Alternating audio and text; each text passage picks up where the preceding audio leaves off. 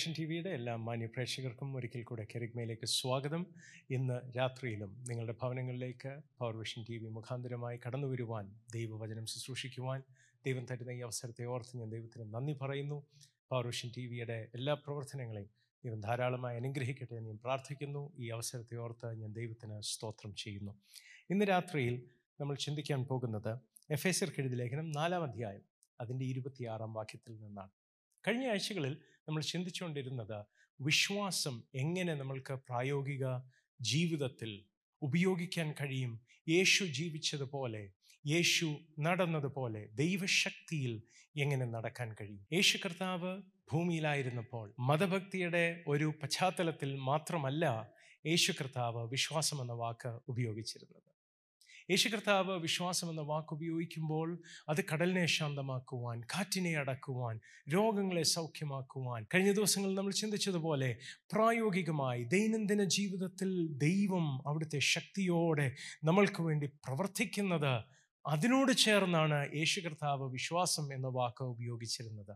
കഴിഞ്ഞ ആഴ്ചയിൽ വിശേഷാൽ നമ്മൾ ചിന്തിച്ചു വറി ചെയ്യുന്നത് ആകുലപ്പെടുന്നത് ഭാവിയെപ്പറ്റി എന്തായിത്തീരുമെന്നുള്ള ചിന്തയിൽ ആകുലതയിൽ നിൽക്കുന്നത് വിശ്വാസത്തെ ഞെരുക്കിക്കളയാൻ ഇടയായിത്തീരും. ഭാവിയിൽ വരുന്ന ഒരു പ്രശ്നത്തെ മുൻകൂട്ടി കണ്ട് അതിനെ ഓർത്ത് വ്യസനിക്കാനല്ല. പ്രത്യുത നമ്മൾക്കൊരു ഭാരം തോന്നുന്നത് അത് ദൈവസന്നിധിയിൽ കൊണ്ടുവരാൻ നമ്മളുടെ സിസ്റ്റം നമ്മളോട് പറയുന്നതാണ് എന്ന് നമ്മൾ കണ്ടിരുന്നു. നമ്മൾ പലർക്കും വളരെ സുപരിചിതമായ സങ്കീർത്തനമാണ് തൊണ്ണൂറ്റിയൊന്നാം സങ്കീർത്തനം. അതിന്റെ മൂന്നാം വാക്യം പറയുന്നത് അവൻ നിന്നെ വേട്ടക്കാരന്റെ കെണിയിൽ നിന്ന് വിടുവിക്കുമെന്നാണ്.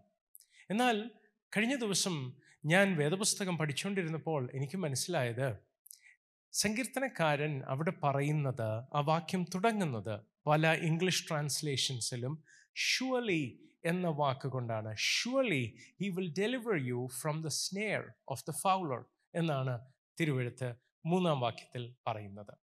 എന്നാൽ അവിടെ കൊടുത്തേക്കുന്ന എബ്രായ വാക്ക് കീ എന്ന എബ്രായ വാക്ക് അതിന് നിശ്ചയമായിട്ട് എന്ന് മാത്രമല്ല അർത്ഥം അപ്പോൾ എന്നൊരർത്ഥം കൂടിയുണ്ട്.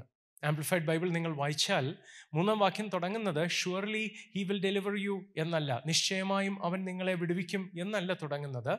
പ്രത്യുത അപ്പോൾ അവൻ നിങ്ങളെ വേട്ടക്കാരന്റെ കെണിയിൽ നിന്ന് വിടുവിക്കും എന്താണ് അപ്പോൾ അവൻ വിടുവിക്കും എന്ന വാക്കുകൊണ്ട് അർത്ഥമാകുന്നത്? അതിനു മുമ്പുള്ള വാക്യത്തിലേക്ക് നിങ്ങൾ ശ്രദ്ധയെ തിരിച്ചാൽ രണ്ടാം വാക്യം ഇങ്ങനെ വായിക്കുന്നത്? അവൻ യഹോവയെക്കുറിച്ച് അവൻ എന്റെ സങ്കേതവും കോട്ടയും ഞാൻ ആശ്രയിക്കുന്ന എന്റെ ദൈവവും എന്ന് പറയുന്നു. അപ്പോൾ അവൻ നിന്നെ വേട്ടക്കാരന്റെ കെണിയിൽ നിന്നും നാശകരമായ മഹാമാരിയിൽ നിന്നും വിടുവിക്കും. അങ്ങനെയാണ് ആംപ്ലിഫൈഡിൽ എഴുതിയേക്കുന്നത്. അപ്പോൾ ഒരു വ്യക്തി വേട്ടക്കാരന്റെ കെണിയിൽ പെട്ടിരിക്കുമ്പോൾ ആ വ്യക്തി പറയുന്ന വാക്കുകൾ ഭാവിയെപ്പറ്റിയുള്ള ആശങ്കയുടെ വാക്കുകളും ഭയത്തിന്റെ വാക്കുകളുമാണോ? അതോ ദൈവത്തിലുള്ള തന്റെ പ്രത്യാശയും ദൈവത്തിൽ നിന്ന് ലഭിച്ച വിശ്വാസം താൻ ഉരുവിടുകയാണോ ചെയ്യുന്നത് എന്നുള്ളതാണ് അതിലെ വിഷയം. ഞാൻ ഒന്നുകൂടെ പറയട്ടെ. ഒരു കെണി ഒരു മൃഗത്തെയോ ഒരു പക്ഷിയെയോ പിടിക്കാൻ വെക്കുമ്പോൾ ആ കെണി എന്ന് പറയുന്നത് ഒരു പ്രില്യൂഡാണ് ഒരു പ്രീകേഴ്സറാണ്. എന്ന് വെച്ചാൽ അതിൽ തന്നെ അത് തീരുന്നില്ല. ആ കെണിയിൽ അകപ്പെട്ട ആ മൃഗം അല്ലെങ്കിൽ ആ പക്ഷിയെ വേട്ടക്കാരൻ പിന്നീട് എടുത്ത് കൊല്ലുന്നു. അല്ലെങ്കിൽ വിൽക്കാനായിട്ട് എടുക്കുന്നു. ആരെങ്കിലും അതിനെ വാങ്ങിച്ച് കൊല്ലുന്നു. ശ്രദ്ധിക്കൂ ഒരു കെണിയിൽ വീണല്ല ഒരു മൃഗം ചാവുന്നത്. ആ കെണിയിൽ അകപ്പെട്ടിട്ട് വേട്ടക്കാരൻ പിന്നീടാണ് അതിനെ കൊല്ലുന്നത്. അത് തന്നെയാണ് ഞാൻ നിങ്ങളോട് പറയുന്നത്. നിങ്ങളുടെ അവസ്ഥയിൽ നിങ്ങൾ ഭാവിയിലേക്ക് നോക്കുമ്പോൾ പ്രശ്നമാണ് കാണുന്നതെങ്കിൽ ഈ കാര്യം ഇനിയും കുറെ കൂടെ വഷളാകത്തേ ഉള്ളൂ പ്രശ്നം കൂടത്തേ ഉള്ളൂ രോഗം കുറെ കൂടെ മൂർച്ഛിക്കത്തേ ഉള്ളൂ എന്ന് നിങ്ങൾക്ക് തോന്നുന്നെങ്കിൽ നിങ്ങളോട് എനിക്കിന്ന് പറയാനുള്ളത് വേട്ടക്കാരന്റെ കെണി പൊട്ടുക തന്നെ ചെയ്യും. പക്ഷേ അത് പൊട്ടുന്നത് എപ്പോഴാണെന്നോ? ദൈവം എന്റെ സങ്കേതവും എന്റെ ബലവും എന്ന് ആ വ്യക്തി പറയുമ്പോഴാണ്. അതാണ് സഹോദരങ്ങളെ കഴിഞ്ഞ ആഴ്ചയും ഞാൻ നിങ്ങളോട് പറഞ്ഞത്. നമ്മൾ വറി ചെയ്യാൻ തുടങ്ങുമ്പോൾ ആ വറിയിൽ നിന്ന് വരുന്ന വാക്കുകൾ പറയാൻ തുടങ്ങുമ്പോൾ ദൈവം തന്ന വിശേഷ വാഗ്ദത്തങ്ങൾ അതിമഹത്തായ വാഗ്ദത്തങ്ങൾ അതിന്റെ ആ ബലത്തെ പോലും നമ്മൾ ഞെരുക്കിക്കളഞ്ഞ് നമ്മൾ നിരുത്സാഹപ്പെട്ട് വിശ്വാസം നമ്മളുടെ കയ്യിൽ നിന്ന് പോയി പോകുകയും ചെയ്യും. അതുകൊണ്ട് ഇന്ന് നമ്മൾ അതിനെ തുടർന്ന് വിശ്വാസത്തിന് തടങ്ങലാകുന്ന വേറൊരു കാര്യം കൂടെ നിങ്ങളോട് പങ്കുവെക്കാനാണ് എനിക്ക് താല്പര്യം. അതിനുവേണ്ടി എഫ് എ സിർക്ക് എഴുതിയ ലേഖനം നാലാം അധ്യായം അതിന്റെ ഇരുപത്തി ആറാം വാക്യത്തിലേക്ക് നമുക്ക് നമ്മുടെ ശ്രദ്ധയെ തിരിക്കാം കോപിച്ചാൽ പാപം ചെയ്യാതിരിപ്പീൻ. സൂര്യൻ അസ്തമിക്കുവോളം നിങ്ങൾ കോപം വെച്ചുകൊണ്ടിരിക്കരുത്. ഇരുപത്തിയേഴാം വാക്യം. പിശാചിന് ഇടം കൊടുക്കരുത്. ആ വാക്യം നിങ്ങളോട് ഇന്ന് പങ്കുവെക്കാനുള്ള കാരണം പലപ്പോഴും ദൈവത്തിൽ നിന്ന് ഒരു വിടുതൽ പ്രത്യക്ഷമായി പെട്ടെന്ന് ലഭിക്കാതെ വരുമ്പോൾ ചിലർക്ക് വിഷമമായും വറിയായും ആകുലതയായും അത് മാനിഫെസ്റ്റ് ആകുമ്പോൾ മറ്റു ചിലർക്ക് ദൈവത്തോടൊരു കോപവും മറ്റുള്ളവരോട് ഇറിറ്റേഷനും ദേഷ്യവും ഒക്കെ വരാൻ ചാൻസ് ഉണ്ട്. അതുകൊണ്ട് തന്നെ ഈ കോപത്തെപ്പറ്റി ഇന്ന് ഒരല്പനേരം സംസാരിക്കാനാണ് എനിക്ക് താല്പര്യം. ഇവിടെ പറയുന്ന പ്രയോഗം ശ്രദ്ധിക്കൂ. കോപിച്ചാൽ പാപം ചെയ്യാതിരിപ്പീൻ. എന്നോട് കഴിഞ്ഞ ദിവസം ഒരാൾ ജെനുവിനായ ഒരാൾ എന്നോട് ചോദിച്ച ചോദ്യം ഇതാണ്. അപ്പൊ കോപിച്ചാൽ പാപം ചെയ്യരുത് എന്നല്ലേ ഉള്ളൂ. അപ്പൊ എത്ര വരെ കോപിക്കാം? വളരെ റെലവെന്റ് ആയ ഒരു ചോദ്യമാണ്. കാരണം ഈ വാക്യം പറയുന്നത് കോപിച്ചാൽ എന്ത് ചെയ്യരുത്? പാപം ചെയ്യരുത്. ആ വാക്യം നമ്മൾ മലയാളത്തിൽ വായിക്കുമ്പോൾ നമുക്ക് തോന്നുന്നത് കോപിക്കാം. പക്ഷെ കോപിച്ചാലും പാപം ആകരുത്. അപ്പൊ എത്ര വരെ കോപിച്ചാലാണ് പാപം ആവുന്നത്? എത്ര കോപിക്കാൻ വചനം അനുവദിക്കുന്നുണ്ട് എന്നുള്ളത് ചിന്തിക്കേണ്ടത് ആവശ്യമാണ്. എന്നാൽ ശ്രദ്ധിക്കൂ ഈ വാക്യം എഫ് എ സി ലേഖനത്തിൽ പൗലോസ് ലീഹ തന്റെ വെളിപ്പാടിന്റെ പുറത്ത് വെറുതെ എഴുതുകയല്ല പ്രത്യുത സങ്കീർത്തനം നാലാം അധ്യായം അതിന്റെ നാലാം വാക്യം അല്ലെ നാലാം സങ്കീർത്തനത്തിന്റെ നാലാം വാക്യത്തിൽ നിന്നാണ് പൗലോസ് ലീഹ ഇത് കോട്ട് ചെയ്യുന്നത്. സങ്കീർത്തനങ്ങൾ നാല് പറയുന്ന കാര്യം ഇതാണ്. അവിടെ നിങ്ങൾ മലയാളത്തിൽ വായിച്ചാൽ നടുങ്ങുവീൻ പാപം ചെയ്യാതിരിപ്പീൻ അങ്ങനെയാണ് എഴുതിയേക്കുന്നത്. അവിടെ ഒരു ആങ്കർ മാനേജ്മെന്റ് ക്ലാസ് നടക്കുകയല്ല. സങ്കീർത്തനങ്ങൾ നാല് കോപത്തെപ്പറ്റിയുള്ള പഠിപ്പീരല്ല. എന്നാൽ സങ്കീർത്തനങ്ങൾ പറയുന്നത് നടുങ്ങുവീൻ പാപം ചെയ്യാതിരിപ്പീൻ. എബ്രായ ഭാഷയിൽ നടുങ്ങുവീൻ എന്ന വാക്കിന്റെ അർത്ഥം അവിടെ കൊടുത്തേക്കുന്നത് വിറയ്ക്കുക എന്നൊരു ചിത്രമാണ്. അത് പേടിച്ച് വിറയ്ക്കുന്നതാകാം കോപം കൊണ്ട് വിറയ്ക്കുന്നതാകാം. അപ്പോൾ ആ രണ്ട് ദിക്കിലേക്കും പോകാമെങ്കിലും നമുക്കറിയാം സങ്കീർത്തനങ്ങൾ നാല് പറയുന്നത് നടുങ്ങുവീൻ ഭയത്തോടെ പാപം ചെയ്താൽ അതിന്റെ പരിണിത ഓർത്ത് ദൈവത്തിന്റെ ന്യായവിധി ഓർത്ത് ഭയപ്പെടുവീൻ ഭയന്ന് പാപം ചെയ്യാതെ ഇരുപ്പീൻ എന്നതാണ് സങ്കീർത്തനക്കാരൻ പറയുന്നത്. എന്നാൽ ഇവിടെ നമ്മൾ കാണുന്നത് കോപിപ്പീൻ എന്നൊരർത്ഥത്തിലാണ് നമുക്ക് തോന്നുന്നത്. അല്ലെ കോപിച്ചാൽ എന്നൊരർത്ഥമാണ് അവിടെ വരുന്നത് നമ്മൾ വായിക്കുമ്പോൾ. എന്നാൽ ആ വാക്യം അതിന്റെ ഒറിജിനൽ കോണ്ടെക്സ്റ്റിൽ എടുത്തു നോക്കിയാൽ സങ്കീർത്തനക്കാരന്റെ ഭാഷയിൽ എടുത്തു നോക്കിയാൽ അത് പാപത്തോടുള്ള ബന്ധത്തിൽ ഭയന്ന് ദൈവഭയത്തിൽ പാപം ചെയ്യാതിരിപ്പീൻ എന്നുള്ള ഒരർത്ഥമാണ് വരുന്നത്. പക്ഷെ ഞാൻ ഒരു പടി ഒന്ന് കയറി പറഞ്ഞോട്ടെ? പഴയ നിയമത്തിൽ ഭയന്നായിരുന്നു പാപത്തെ നമ്മൾ അവോയ്ഡ് ചെയ്യുന്നത്. പാപത്തിൽ നിന്ന് നമ്മളെ തന്നെ സൂക്ഷിക്കാൻ ശ്രമിക്കുന്നത് ഭയന്നായിരുന്നു. ന്യായവിധിയെ ഭയന്ന് ദൈവത്തെ ഭയന്ന് ജനത്തെ ഭയന്ന് ഒക്കെയായിരുന്നു പാപം ചെയ്യാതിരുന്നത്. ഇന്നും സമൂഹം അനുവദിക്കാത്ത സമൂഹത്തിന് തെറ്റെന്ന് തോന്നുന്ന ഒരു കാര്യം പരസ്യമായി ഒരാൾ ചെയ്യാൻ ധൈര്യപ്പെടാത്തതിന്റെ കാരണം സമൂഹത്തെ ഭയന്നാണ്. അതുപോലെ ദൈവത്തെ ഭയന്ന് ശിക്ഷാവിധിയെ ഭയന്ന് ഒക്കെ ഒരു ഭയത്തിന്റെ കീഴിൽ ജീവിക്കുന്ന സമ്പ്രദായം. അതായിരുന്നു പഴയ നിയമം. എന്നാൽ പുതിയ നിയമത്തിൽ ശ്രദ്ധിക്കൂ. കോപിച്ച് പാപം ചെയ്യാതിരിപ്പീൻ എന്ന് പറയുന്നത് എനിക്ക് തോന്നുന്നത് ദാറ്റ് ഈസ് വെരി ആപ്റ്റ് അത് വളരെ അനുയോജ്യമായി ആണ് അവിടെ എഴുതി വെച്ചിരിക്കുന്നത് എന്നെനിക്ക് തോന്നിപ്പോവുകയാണ്. എന്താണ് കാരണം? പുതിയ നിയമത്തിൽ നമ്മൾ പാപം ചെയ്തുകൊണ്ട് ഉണ്ടാവുന്ന ന്യായവിധിയെ ഭയന്നിട്ടല്ല പാപം ചെയ്യാതിരിക്കുന്നത്. പ്രത്യുത അവന്റെ സ്വഭാവം നമ്മളിലുള്ളത് കൊണ്ട് പാപത്തെ വെറുക്കുന്ന ദൈവത്തിന്റെ സ്വഭാവത്തിന്റെ കൂട്ടാളികളാകെ കൊണ്ട് നമ്മൾ എന്ത് ചെയ്യുന്നു? പാപത്തെ വെറുക്കാൻ നമ്മളെ കൊണ്ട് സാധിക്കും. രഹസ്യത്തിൽ പാപത്തെ ആഗ്രഹിക്കുകയും പരസ്യത്തിൽ അയ്യോ അത് പാടില്ല എന്ന് പറയുന്നത് അല്ല പുതിയ നിയമ ജീവിതം പുതിയ നിയമം പറയുന്നത് പഠിപ്പിക്കുന്നത് യാഥാർത്ഥ്യമാക്കി നമുക്ക് തരുന്നത് ഇതാണ് നമ്മൾ പാപം ചെയ്യുന്നതിന്റെ ഫലം പേടിച്ചല്ല വിശുദ്ധിയിൽ ജീവിക്കുന്നത്. പ്രത്യുത പാപത്തോട് അകത്തുനിന്നൊരു വെറുപ്പായി തുടങ്ങും. ദൈവത്തിന്റെ സ്വഭാവത്തിലേക്ക് നമ്മൾ വരും. ദൈവത്തെ നിയന്ത്രിക്കുന്ന ഒരു ന്യായപ്രമാണം ഉള്ളത് കൊണ്ടല്ല ദൈവം നീതിമാനായതുകൊണ്ട്. ദൈവത്തിന് അനീതിയോട് ഉള്ള വെറുപ്പ് നമുക്കും ഉണ്ടായി തുടങ്ങും. ഒന്ന് ആലോചിച്ച് നോക്കൂ സഹോദരങ്ങളെ ഇന്നും പല വിശ്വാസികളും പല ദൈവമക്കളും ഭയത്തിലാണ് ദൈവത്തെ സേവിക്കുന്നത്. അത് സങ്കടത്തിന്റെ കാരണമാണ്. എന്താ കാര്യം? ഭയത്തിൽ ദൈവത്തെ സേവിക്കുക എന്ന് പറയുമ്പോൾ അതിന് പല പ്രശ്നങ്ങളുണ്ട്. ഞാൻ ആദ്യത്തെ പ്രശ്നം പറയാം. ദൈവം ഭയന്ന് നമ്മൾ ദൈവത്തെ സേവിക്കണമെന്നാണ് ആഗ്രഹിക്കുന്നതെങ്കിൽ അതിനകത്ത് ഏറ്റവും വലിയ കുഴപ്പം നമ്മളെ ദൈവം സൃഷ്ടിച്ചത് സ്വന്തമായി അഭിപ്രായമുണ്ടാകാനും സ്വന്തമായി തീരുമാനങ്ങൾ എടുക്കാനുമുള്ള ശേഷിയോടുകൂടെയാണ്. സ്വതന്ത്രമായി ചിന്തിക്കാനുള്ള ദൈവം പറയുന്നതിനനുസരിച്ച് നിർബന്ധിച്ച് ചിന്തിപ്പിക്കാതെ തനിക്ക് വേണമെങ്കിൽ അത് ചെയ്യാതിരിക്കാനുള്ള സ്വാതന്ത്ര്യമുള്ള ഇച്ഛാശക്തിയും തീരുമാനമെടുക്കാനുള്ള ആ സ്വാതന്ത്ര്യവും ഉള്ളവനായിട്ടാണ് മനുഷ്യനെ ദൈവം സൃഷ്ടിച്ചത്. അപ്പോൾ ദൈവത്തിന്റെ സൃഷ്ടിയിൽ തന്നെ ദൈവം നിർബന്ധിച്ച ഒരാളെ കൊണ്ട് ചെയ്യിപ്പിക്കാൻ താല്പര്യപ്പെടുന്ന ഒരു ദൈവമല്ലായിരുന്നു അല്ലായിരുന്നെങ്കിൽ നമുക്ക് ഫ്രീ വിൽ തരേണ്ട ആവശ്യമില്ല. ഒരു മനുഷ്യനും പാപം ചെയ്യില്ല. ആദാം ഫലം തിന്നത്തില്ല. ഒരു മനുഷ്യനും ദൈവ വഴി വിട്ട് നടക്കത്തില്ല. പക്ഷെ ദൈവം അങ്ങനെയല്ല ചെയ്തത്. ദൈവത്തിന് നമ്മൾ സ്വന്തം ഇഷ്ടത്താൽ ദൈവത്തെ സേവിക്കണമെന്നായിരുന്നു.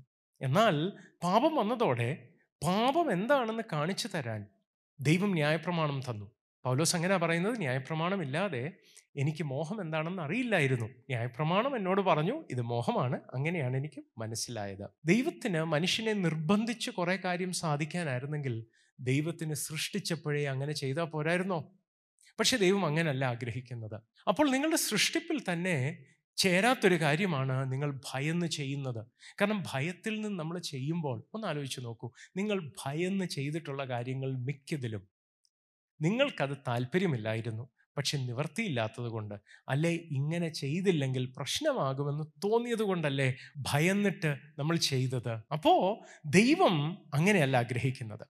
രണ്ട് റോമർ കെഴുതി ലേഖനം എട്ടാം അധ്യായത്തിലേക്ക് വരും. റോമർ കെഴുതി ലേഖനം എട്ടാം അധ്യായം അതിന്റെ പതിനഞ്ചാം വാക്യം. നിങ്ങൾ പിന്നെയും ഭയപ്പെടേണ്ടതിന് ദാസ്യത്തിന്റെ ആത്മാവിനെ അല്ല നാം അബ്ബാ പിതാവേ എന്ന് വിളിക്കുന്ന പുത്രത്വത്തിന്റെ ആത്മാവിനെ അത്രേ പ്രാപിച്ചത്. ശ്രദ്ധിക്കൂ. റോമർക്കെഴുതി ലേഖനം എട്ടാം അധ്യായം പതിനഞ്ചാം വാക്യമാണ് നമ്മൾ വായിച്ചത്. അവിടെ പറയുന്നത് നമ്മൾ വീണ്ടും പേടിക്കാൻ വേണ്ടിയിട്ടായിരുന്നു ദൈവത്തിന്റെ ആഗ്രഹമെങ്കിൽ ദാസ്യത്വത്തിന്റെ ആത്മാവ് മതിയായിരുന്നു. എന്നാൽ ദൈവം തന്നത് പുത്രന്റെ ആത്മാവിനെയാണ്. പുത്രത്വത്തിന്റെ ആത്മാവിന്റെ പ്രത്യേകത അപ്പനോടുള്ള പിതാവിനോടുള്ള അബ്ബ എന്ന് വിളിക്കുന്ന സ്നേഹത്തോടെ ഓടിച്ചെല്ലുന്ന ആ സ്വഭാവത്തിലേക്ക് നമ്മളെ കൊണ്ടുവരുന്നതാണ് പുത്രത്വത്തിന്റെ ആത്മാവ്. ഭയമാണ് ദൈവം ഉദ്ദേശിച്ചിരുന്നതെങ്കിൽ നമ്മൾ ഭയന്ന് പാപം ചെയ്യാതിരിക്കണം നരകത്തിൽ പോകുമെന്ന് പേടിച്ച് പാപം ചെയ്യാതിരിക്കാനാണ് ദൈവം ആഗ്രഹിച്ചതെങ്കിൽ സഹോദരങ്ങളെ പുത്രത്വത്തിന്റെ ആത്മാവിനെ തരത്തില്ലായിരുന്നു. കാരണം ഭയത്തിന്റെ ഒരു തലത്തിൽ നമ്മളുടെ ബന്ധത്തെ നിയന്ത്രിക്കാനായിരുന്നെങ്കിൽ ദാസ്യത്വത്തിന്റെ നിലവാരത്തിൽ നിന്ന് നമ്മളെ ഉയർത്തേണ്ട ആവശ്യം ഇല്ലായിരുന്നു. അപ്പോൾ ഇവിടെ ദൈവം നമ്മളെ സൃഷ്ടിച്ചതും ഭയപ്പെട്ട് ജീവിക്കാൻ വേണ്ടിയല്ലായിരുന്നു. രണ്ട് നമ്മൾ ഭയന്നിട്ട് ജീവിക്കാനായിരുന്നെങ്കിൽ ദാസ്യത്വത്തിന്റെ ആത്മാവിനെ തന്നാൽ മതിയായിരുന്നു. എന്നാൽ സ്വന്തം പുത്രന്റെ ആത്മാവിനെ നമുക്ക് തന്നു. എന്താ കാരണം? നമ്മൾ ഭയക്കാതെ ജീവിക്കാൻ വേണ്ടിയിട്ട്. ഹലലൂയ അതുകൊണ്ട് തന്നെ പുതിയ നിയമത്തിൽ നമ്മൾ വിശുദ്ധിയിൽ നിൽക്കുന്നത് നമ്മൾ ദൈവിക വഴിയിൽ നടക്കുന്നത് നമ്മളുടെ പുതിയ സ്വഭാവം കാരണമാണ്. ഭയന്നിട്ടല്ല. ആ പുതിയ സ്വഭാവത്തിന്റെ ഒരു സവിശേഷതയാണ് നമ്മൾ പാപത്തെ വെറുത്ത് ജീവിക്കുക എന്നുള്ളത്.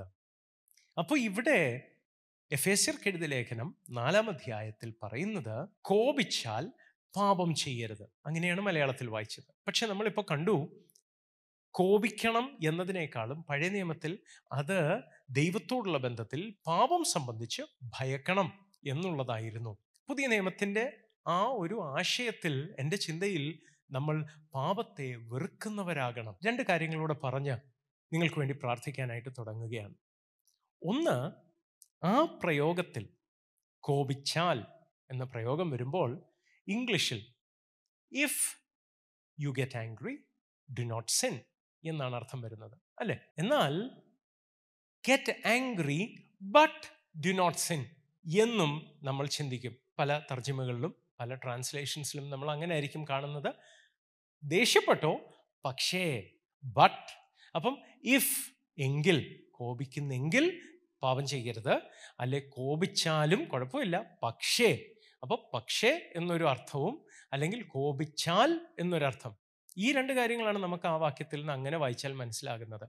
എന്നാൽ അവിടെ കൊടുത്തേക്കുന്ന യവനായ ഭാഷയിൽ ഉള്ള വാക്ക് ഓർ ബട്ട് എന്നതിനേക്കാളും ആൻഡ് എന്ന അർത്ഥമാണ് വരുന്നത്. എന്ന് വെച്ച് കഴിഞ്ഞാൽ അതിനെ അങ്ങനെ അങ്ങോട്ട് വായിച്ചാൽ നമ്മൾ വായിക്കേണ്ടി വരുന്നത് കോപിക്കണം അതോടുകൂടെ പാപം ചെയ്യാതിരിക്കണം എന്നായി പോകും അപ്പോൾ ആ സെന്റൻസിന്റെ സിന്റാക്സ് എടുത്ത് നോക്കിയാലും അതിന്റെ വ്യാകരണം നോക്കിയാലും ഗ്രമാറ്റിക്കലി അത് ശരിയാകത്തില്ല. എന്നാൽ ശ്രദ്ധിക്കൂ പഴയ നിയമത്തിന്റെ അർത്ഥത്തിൽ ഞാൻ നിങ്ങളോട് പറഞ്ഞു ദൈവത്തിന്റെ സ്വഭാവത്തിന്റെ കൂട്ടാളികളാകുമ്പോൾ നമ്മൾക്ക് കോപം വരുന്നത് പാപത്തോടാണ് അപ്പുറത്തിരിക്കുന്ന ആളോടല്ല.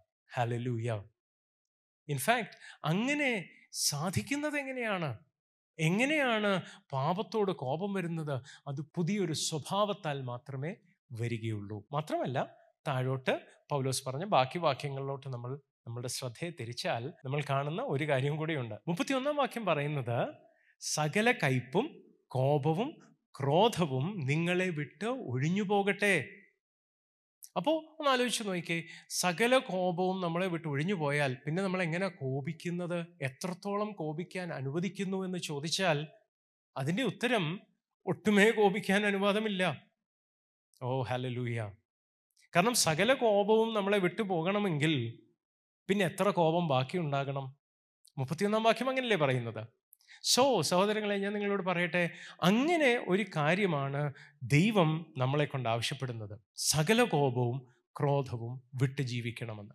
എന്നാൽ നമ്മൾ ഓർക്കേണ്ട കാര്യം ഇവിടെ പറയുന്ന ഈ പ്രത്യേകത പാപത്തോടുള്ള ഒരു സമീപനത്തിൽ വരുന്ന മാറ്റം. നമ്മൾ മറ്റുള്ളവരോട് കോപിക്കുന്ന ഒരവസ്ഥയിൽ നിന്ന് മാറി പാപത്തോടാണ് ആ വെറുപ്പ് നമ്മൾക്ക് വരുന്നത് എന്നുള്ള അവസ്ഥയിലേക്ക് വരുന്ന ഒരു പ്രത്യേകത. അതെങ്ങനെ സാധിക്കും? ഞാനൊരു കഥ നിങ്ങളെ ഓർപ്പിക്കാൻ ആഗ്രഹിക്കുകയാണ്. പണ്ടൊരിക്കൽ പത്രത്തിൽ ജോലി കിട്ടാൻ വേണ്ടി ജോലി അന്വേഷിക്കുന്ന ഒരാളുടെ കഥയാണ്. പാശ്ചാത്യ രാജ്യത്ത് സംഭവിച്ച ഒരു കഥയാണ്. അദ്ദേഹം ഇങ്ങനെ പത്രത്തിൽ കൂടെ തൊഴിലവസരങ്ങൾക്കായി ഇങ്ങനെ പരതിക്കൊണ്ടിരിക്കുമ്പോൾ അതിലൊരു അഡ്വർടൈസ്മെന്റ് കണ്ടു. ആ അഡ്വർടൈസ്മെന്റ് പറഞ്ഞിരുന്ന ജോലി ഒരു സൂവിലുള്ള ജോലിയാണ്. അദ്ദേഹം സൂവിൽ പോയി സൂവിന്റെ അധികൃതർ തന്നോട് പറഞ്ഞു ഈ ജോലി കൊരങ്ങന്റെ ജോലിയാണ്.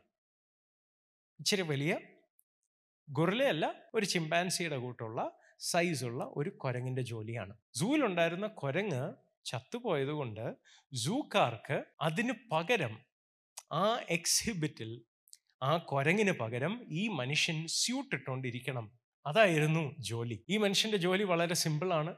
രാവിലെ വരണം സൂട്ട് ഇടണം എന്നിട്ട് മരത്തിന്റെ മുകളിൽ പോയി ഇരുന്നാൽ മതി. അങ്ങനെ ഈ സൂട്ടൊക്കെ ഇട്ട് നല്ല കുരങ്ങായിട്ട് ഈ മനുഷ്യൻ കുറേ നാൾ കഴിച്ചുകൂട്ടി. പക്ഷെ മനുഷ്യനല്ലേ? കുറച്ച് നാൾ കഴിഞ്ഞപ്പോൾ മരത്തിലൊക്കെ ഇരുന്ന് ബോറടിച്ചു.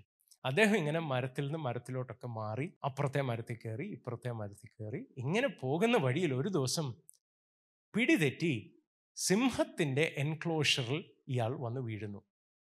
സിംഹത്തിന്റെ എൻക്ലോഷറിൽ കൂട്ടിൽ ഇയാൾ വന്ന് വീണതോടെ അതുവരെ കൊരങ്ങായിട്ട് നടന്ന ആ സ്യൂട്ടിന്റെ ഉള്ളിൽ നിന്ന് നല്ല ഇംഗ്ലീഷിൽ oh my God save me എന്ന ഉച്ചത്തിൽ നിലവിളി വരാൻ തുടങ്ങി. സിംഹം അടുത്തെത്തിയപ്പോഴത്തേക്കും ഇയാളുടെ നിലവിളി എല്ലാം നിലച്ചു. ഭയന്ന് ഒരു വാക്ക് പോലും വായിൽ നിന്ന് വരുന്നില്ല. സിംഹം വളരെ ശാന്തമായി അടുത്തു വന്ന് അയാളുടെ തലയോട് ചേർന്ന് സിംഹം തല വെച്ചിട്ട് അയാളുടെ വളരെ അടുത്ത് സിംഹം വന്നിട്ട് സിംഹം നല്ല ഇംഗ്ലീഷിൽ പറഞ്ഞു stop shouting or will both lose our jobs മലയാളത്തിൽ പറഞ്ഞാൽ മിണ്ടാതിരി നീ ഇങ്ങനെ നിലവിളിച്ചാൽ നമ്മൾ രണ്ടുപേരുടെയും ജോലി പോയി കിട്ടും.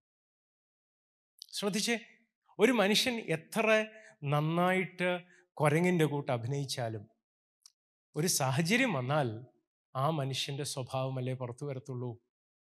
സഹോദരങ്ങളെ ഞാൻ നിങ്ങളോട് പറയട്ടെ ഒരു പാപിയായി ജനിക്കുന്ന മനുഷ്യൻ ശ്രമിച്ചാലും അയാൾ പാപിയായിട്ടേ ഇരിക്കത്തുള്ളൂ. ഈ കൊരങ്ങായിട്ട് അഭിനയിച്ച മനുഷ്യൻ എല്ലാം കഴിഞ്ഞ് ഒരു ദിവസത്തെ ജോലി കഴിഞ്ഞ് മടങ്ങി പോകുമ്പോൾ ഈ കുപ്പായം ഊരി സൂക്കാരുടെ കയ്യിൽ കൊടുത്തിട്ട് പോകുമ്പോൾ ഈ സൂക്കാർക്കറിയാം ഇയാൾ ഈ കൊരങ്ങിന്റെ കൂട്ട് അഭിനയിച്ചാലും ഇയാൾ മനുഷ്യനാണെന്ന്.